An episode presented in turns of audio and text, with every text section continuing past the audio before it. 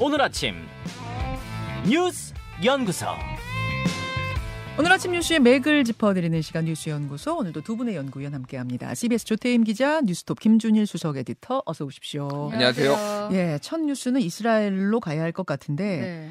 미국의 바이든 대통령이 이스라엘을 방문하겠다라고 했던 게 오늘이에요. 네네네. 그런데 지금 우리 시각으로 밤 사이에 변수가 하나 생겼습니다. 네, 이스- 밤, 예. 네, 밤 사이 들어온 소식인데 그 이스라엘군이 그 가자 지구의 한 병원을 공습해서 지금 최소 500명이 사망한 것으로 전해지고 있어요. 이스라엘의 가자 지구 공습은 사실 계속 있었는데 네네. 간헐적이고 소규모 공습이던 그쵸. 것이 이번에는 병원을 타겟으로 아주 대대적인 공습이 있었던 거네요. 네, 맞습니다. 근데 지금 이 수치는 변동 가능성이 있는데 지금 건물 잔해 속에 지금 수백 명이 깔려 있다고 전해지거든요. 음. 그래서 이에 대해서 하마스는 이번 공습이 대량 학살이다, 명백한 전쟁 범죄라고 비난을 하고 있습니다.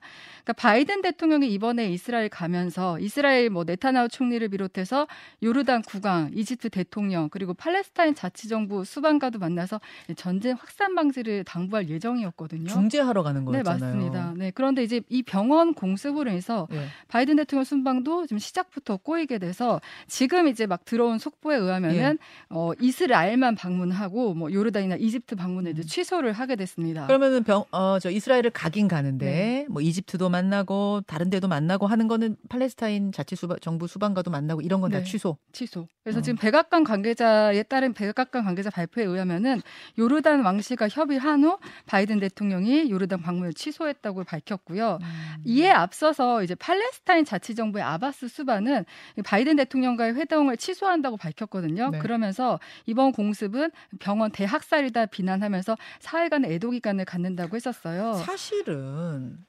팔레스타인 자치 정부하고 하마스를 분리해서 네. 대응하려는 게 미국의 방침이었잖아요. 네. 하마스 하마스라는 이 무장 정파, 무장 단체는 우리가 인정할 수 없다. 음. 하지만 팔레스타인과는 이야기하겠어. 그거였는데. 어떻게 보면 그래서 이제 하마스를 좀 고립시키려는 예. 의도도 있었는데 이게 시작부터 이제 좀 차질을 빚게 된 예, 거죠. 예. 이집트 국방부도 이 민간인을 겨냥한 고의적인 공격은 국제 인도법과 인류가 인류의 가장 근본적인 가치를 위반하는 것이다. 그러니까 이 만나기로 했던 나라들이 다 이렇게 비판 성명을 내고 있습니다. 음. 그런데 이제 이스라엘군은 이 사실을 부인하고 있어요. 아직 확인 중이다. 우리가 했는지 확인하고 있다. 이렇게 이런 입장이거든요. 아, 우리가 안 했다면 안 했다고 했다면 했다지 했는지 확인 중이다는 그러니까 게그 무슨 말이에요? 공습이 있긴 했는데 우리가 한 게 아니라 이, 지금 이스라엘 군이 입수한 정보에 따르면은 그 테러리스트 조직인 이슬람 자, 지하드 책임이다 이렇게 주장을 하고 있는데 일종의 자폭 같은 거다 그 말인가요? 이 부분은 조금 확인을 해봐야 될것 아. 같습니다. 추후 속보를 좀 계속 봐야 될 것 같아요.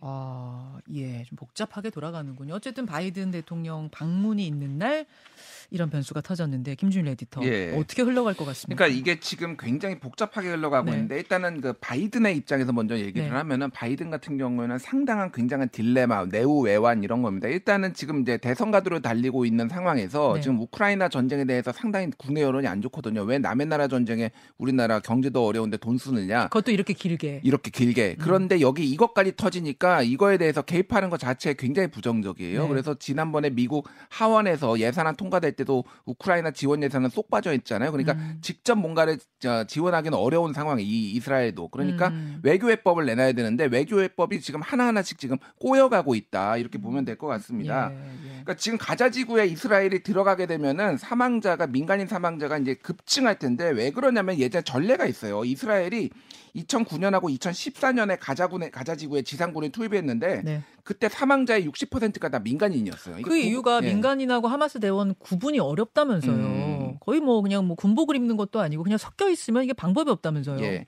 그러니까 지금 이스라엘이 뭐 어떻게 했냐면은 그 가자 지구에 있는 팔레스타인들 너희들 다 비켜. 그러니까 쉽게 얘기하면 민간인은 다 철수해라. 철수해라. 그러니까 피난 가라. 근데 갈 데가 없어요. 이게 이게 황당한 얘기인 게 뭐냐면은 위로는 지중해고요. 네. 동쪽하고 남쪽은 장벽으로 막아서 이스라엘을 못 들어오게 합니다. 그럼 갈 데가 이집트 쪽밖에 없는데 이집트가 음. 이 사람들이 오면은 네. 여기에 또 제2의 파, 그 이제 가자 지구처럼 난민촌 눌러 앉을 것 같아서 아예 막고 있었어요. 그런데 음. 이제 미국이 약간의 이제 협상력을 발휘한 게 네. 미 이제 토니 블링컨 국무장관이 예.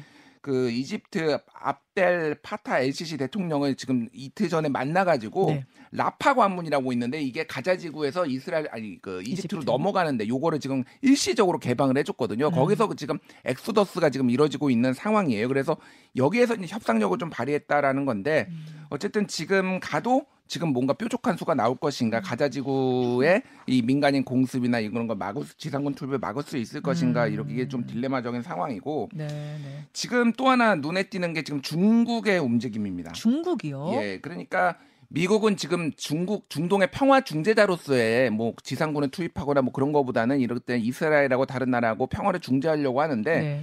오늘 지금 그러니까 무슨 일이 벌어지냐면은 그 제 3회 1대 1로 국제 협력 정상 포럼이 이제 열려요. 1대 1로 하면은 육로와 음. 해상 실크로드. 예, 1대 그렇죠. 1로. 그러니까 예. 중국의 이제 외교 정책인데 이게 1대 1로가 10주년을 맞았거든요, 아하. 지금. 그래서 이제 적극적으로 이제 중국의 해외에 있는 외- 외국들과 교류를 하고 거 중국의 영향력을 이제 미치는 건데 여기서 푸틴하고 정상회담을 합니다, 시진핑이. 오늘요. 예, 예, 예. 음.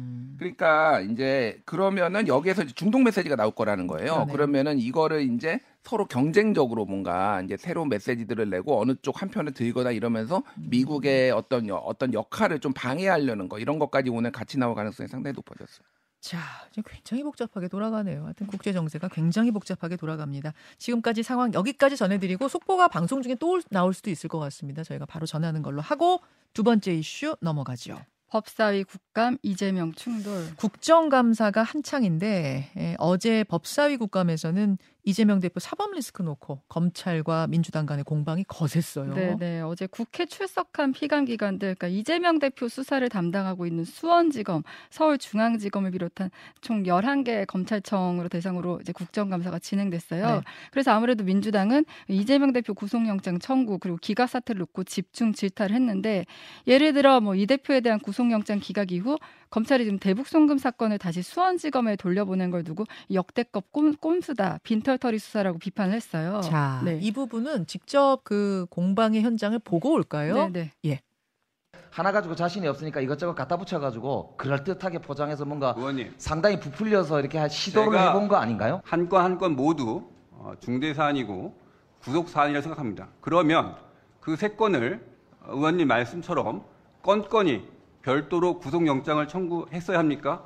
본인들이 실력이 없어가지고 구속을 못 시켜놓고 지금 와서 마치 재판부가 뭔가 문제 있는 것처럼 계속 투덜대고 있다는 거예요. 투덜이 스머프도 아니고 말입니다. 법사위 국감장에서 음, 뭐 집단 뇌피셜이나 뭐 투더리 스머프냐 중앙지검이 봐주기 전문가냐 이런 얘기를 하시는 거는 심히 적절치 않다고 생각합니다. 위원님께서 피고인의 개인 변호사가 아닙니다. 아, 이게 지금 수원지검장인가요? 저분이? 중앙지검. 중앙지검장인가요? 네. 서울중앙지검장하고 민주당 김영배 의원 간의 오고 간 설전을 직접 저희가 들려드렸어요. 요거는 그러니까 어. 왜 병합해서 하네? 이, 이걸 갖고 지금 논박을 벌인 네, 겁니까? 맞습니다. 그러니까 이제 송경호 그 중앙지검장 그러면 이제 하나하나 해야 되냐. 그리고 내가 생각했을 때 이거는 다 구속감이다. 이렇게 반박을 했는데 영상 보신 것처럼 뭐 말은 되게 정제돼서 하지만 뭐 목소리 톤이나 이런 표정 같은 게 굉장히 불쾌함이 그대로 이제 드러난 상황이었습니다. 음, 자, 그리고 그리고 어제 이재명 대표가 재판에 출석을 해서 검찰 주장에 또 일일이 반박하는 장면도 있었어요. 네, 그러니까 이 대표 지금 몸이 완전히 회복되지 않아서 당무 복귀는 지금 지연되고 있는데 네. 어제 이제 재판, 그러니까 제- 대장동 위례 성남 FC 의혹에 대한 재판이 있었어요. 근데 네. 이 재판이 10시간 동안 진행됐다고 합니다. 음. 이 대표는 이 검찰의 주장에 대해 한 30분 넘게 조목조목 반박을 했는데 그러니까 이 대표 주장은 부동산 투기로 인한 불로소득 환수는 나의 정치적 신념이다. 10원짜리 개발 이익도 얻지 않았다. 검찰 놀리면 징역 50년이다. 어, 사업을 포기하게 할 만큼 이익을 환수하는 거 공산주의다 이렇게 반박을 했고요. 네. 검사 측은 이 대표가 성남시장 재선 등 정치적인 도움을 얻기 위해 이제 민간 업자들과 손잡고 공적인 지자체 자- 재산을 헐값에 팔았다 이렇게 주장을 했어요. 네. 근데 이 대표는 사실 어제도 출석했지만 지금 금요일에도 재판에 출석하게 돼서 이번 주두번 이렇게 출석하게 된 겁니다. 자, 이걸 보면은 이재명 어, 대표 김준 에디터 예. 이재명 대표가 구속영장 기각이 되면서 구속은 면하고 또 보궐선거 이기면서 지금 민주당 분위기 상당히 좋지만 음. 여전히 이재명 사법 리스크는 이게 지속되고 있는 것인가 뭐 이런 느낌을 받게 되네요. 그렇죠. 이제 사법 리스크라는 게 이제 크게 보면은 검찰의 뭐, 뭐 기소, 뭐 구속 리스트도 있었지 리스크도 있었지만 이제 재판 리스크가 좀 커지는 것 같아요. 네. 왜냐하면 지금도 기본적으로 주 위에 이제 재판을 받고 있거든요. 예. 그러니까 선거법도 있고 백현동 위례신도시도 있고 뭐 성남 FC도 있고 근데 여기에 이제 백현동이 그러니까 아, 아, 추가로 이제 기소가 됐고 그리고 위증교사 추가로 기소가 됐고 예. 그러면은 이게 뭐 일- 병합이 될지 안 될지는 모르겠으나 그러면 이제 거의 주 3회에 뭐 재판을 받아야 될 상황이 올지도 몰라요. 네. 그러니까 이런 부분들이 이제 상당히 이제 조금 당 대표가 뭔가 운신의 폭을 운신의 폭이 좀 좁아지는 거 그리고 어쨌든 신경을 여기다 써야 될 거 아니에요. 여기 이제 자신의 정치 생명이 생겼으니까. 음흠. 그러니까 지금은 이제 여당이 워낙 혼란 상황이니까 네. 이런 뭐 이제 내용이 좀 가자 자, 가라앉았지만은 이게 이제 본격적으로 선거 전에 돌입하면은 매일 뭐 재판에 재판정에 가 있으면은 선거 치르겠냐 뭐 비대위로 가야 되는 거 아니냐 이런 얘기들이 좀 나올 수 있을 것 같고 아까 아까 전에 그 송경호 서- 서울중앙지검장은 네. 좀 저는 흥미롭게 봤는데 저거를 어제 보면서 네. 야 모든 공직자의 한동훈 화다 야, 따박따박 받아치는 거. 그러니까 예전에는 사실 보기 힘든 거였어. 이를테면은 야당 의원들이나 막 이렇게 질의를 하면은 어쨌든 조금 있어도 뭐 좀톤 다운을 하면서 뭐로 하고 실력으로 다시 보여주는 거거든요. 저런 거는. 근데 뭐 의원님은 뭐 피고인의 개인 변호사냐 이재명의 개인 변호사냐 예. 뭐 이렇게 어 중앙지검장이 저렇게 하는 거는 참 보기 힘들었다. 뭐 이렇게 어, 되면 같고 이재명 대표 도대체 당무 언제 복귀하냐 계속 이제 뭐 얘기가 나오고 있는데 이, 사, 이, 이 재판 리스크도 좀 이 복귀에 영향을 주는 거 아니냐. 왜냐면 어제도 또 재판 나갔어야 됐잖아요. 이게 음. 그날 같이 재판도 나가고 당무도 복귀하는 게 이게 모양새가 상당히 안 좋은 거죠. 음. 그래서 특히 이제 징계를 할 것이냐 말 것이냐 뭐 그런 것까지 이제 관심이 쏠리고 있는데 어제 뭐 MBN 단독 기사로는 가결파 징계 안 한다라는 거를 이재명 대표가 의사를 밝혔다. 뭐 이런 얘기까지 좀 나온 가결파. 징계를 안 하는 쪽으로 음. 이재명 대표가 결심을 했다라는 게 어제 단독 기사가 하나 있었죠. 예. MBN 단독 기사가 있었는데 그 아직 당무 복귀는 안 한 상태고 그렇죠. 어, 지난번 재판을 이제 국감 때문에 안 나간다. 하고 재판에 한번 안 나갔었죠. 예. 그랬는데 국감을 또 안 나갔습니다. 이러면서 음. 이제 비판이 좀 있었잖아요. 예. 아니 재판 국감 때문에 재판 안 나간다고 했는데 국감도 안 나. 이런 것들이 있기 때문에 사실은 당무 복귀 시점에 대해서 생각을 할 수밖에 없는 게 아닌가 이런 생각도 들어요. 예. 예, 그래서 좀 미뤄지고 있는 거 아닌가 이런 느낌도 들고. 자, 아, 하나만 더 볼 수 있을까요? 조태임 기자. 네, 윤석열 대통령 20%대 지지율. 윤석열 대통령 지지율이 20%대가 나왔습니다. 이건 네네. 강서구청장 선거 후에 조사가 된 겁니다. 네, 맞습니다. 예. 그러니까 뉴스토마토 의뢰로 미디어 토마토가 14일에서 15일, 그러니까 선거 끝난 이후 첫 주말인 지난 토요일과 일요일에 진행된 조사예요. 네. 18세 이상 유권자 1,013명을 대상으로 실시한 결과인데 윤 대통령에 대한 국정 운영 긍정 평가가 29.2%로 30% 밑으로 떨어졌고요. 네. 부정 평가는 65.8%. 그러니까 긍정 평가의 두 배 이상이라고 볼 수 있습니다. 음. 미디어 토마토 여론조사는 지금 매주 시행되고 있는데 지- 전주와 비교를 하면은 지난주 긍정 평가는 33.9% 그러니까 4.7% 포인트 하락했어요. 부정 평가의 경우는 또 4.5% 포인트 상승해서 그 긍정 평가 하락 폭과 부정 평가 상승 폭이 거의 비슷한 상황입니다. 네. 이 내용의 자세한 내용은 중앙선거 여론조사 심의위원회 홈페이지를 참조하시면 됩니다. 자, 김준일 에디터. 네. 윤석열 대통령 지지율이 30%대에서 박스권에 갇혀 있다 이런 이야기들을 많이 음. 했었는데 지금 30%대 밑으로 깨졌어요. 예. 이거는 지금 국민의힘 안 그래도 내홍 겪고 있는데 뭐 음. 상당히 좀 충격적으로 받아들일 것 같은데요. 그렇죠. 이제 이게 뭐 숫자 하나 차이인데 예를 들면 29냐 30이냐 뭐 1% 포인트 차이지만은 받아들이는 체감이 완전히 다른 거죠. 어, 그럼요. 그러니까. 예. 그래서 뭐 어제 이제 이준석 대표도 라디오에 나와가지고 윤석열 대통령 지지율 20%대로 떨어질 건 뭐 얘기를 했고 이택수 리얼미터 대표도 다른 라디오에 나와가지고 지금 20%대가 수, 수- 네, 계속 나올 거다 이렇게 얘기를 했거든요.